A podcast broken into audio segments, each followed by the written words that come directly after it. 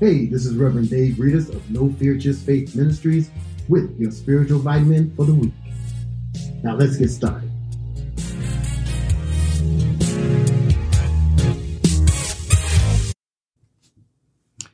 Family, let's go into 1 Samuel chapter 30, and we're going to read verses 1 through 6. David and his men reached Ziklag on the third day. Now the Amalekites had raided Negev and Ziklag.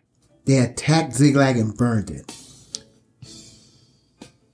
And had taken captive the women and all who were in both young and old. They, they killed none of them, but carried them off with them. When David and his men came to Ziklag, they found it destroyed by fire. Their wives and sons and daughters were taken captive. So David and his men wept aloud until they had no strength left to weep.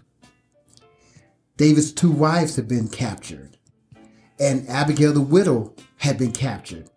David was greatly distressed because the men were talking of stoning him.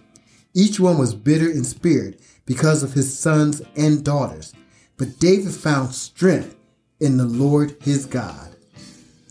Family, sometimes we have to encourage ourselves. And we have to encourage ourselves in the Lord. Sometimes we may not have someone there to encourage us. Sometimes you may not be able to get hold of the pastor. Sometimes you may not be able to get a hold of a minister or elder, or, or sometimes you can't get hold of your best friend. Sometimes you can't even get hold of a family member. But that's why we have to grow and grow up in the Lord. We have to sometimes encourage ourselves in the Lord. Because sometimes you may be by yourself, like David, and have to encourage yourself in the Lord. It's not easy, and sometimes it doesn't even seem fair that no one is there for you, that no one is there to hear you, no one is in your corner. That's when we have to grow and grow up in the Lord. We have to learn Hebrews 13:5 that God will never leave us nor forsake us.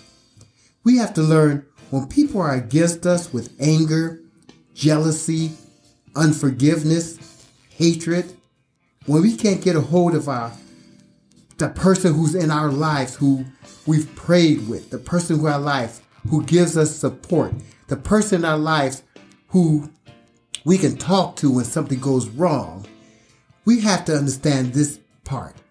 1 John 4 and 4 says, Greater is he that is within me than he that's in the world.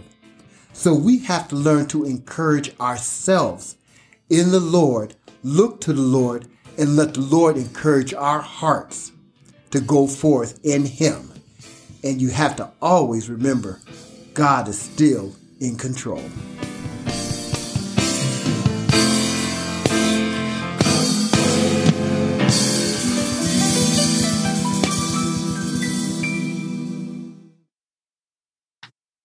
The Bible says in Romans 10 9 and 10 that if you confess with your mouth the Lord Jesus and believe in your heart that God has raised him from the dead, you will be saved. For with the heart one believes unto righteousness, and with the mouth confession is made unto salvation. So confess with your mouth the Lord Jesus, make him the Savior of your life, and you will be saved.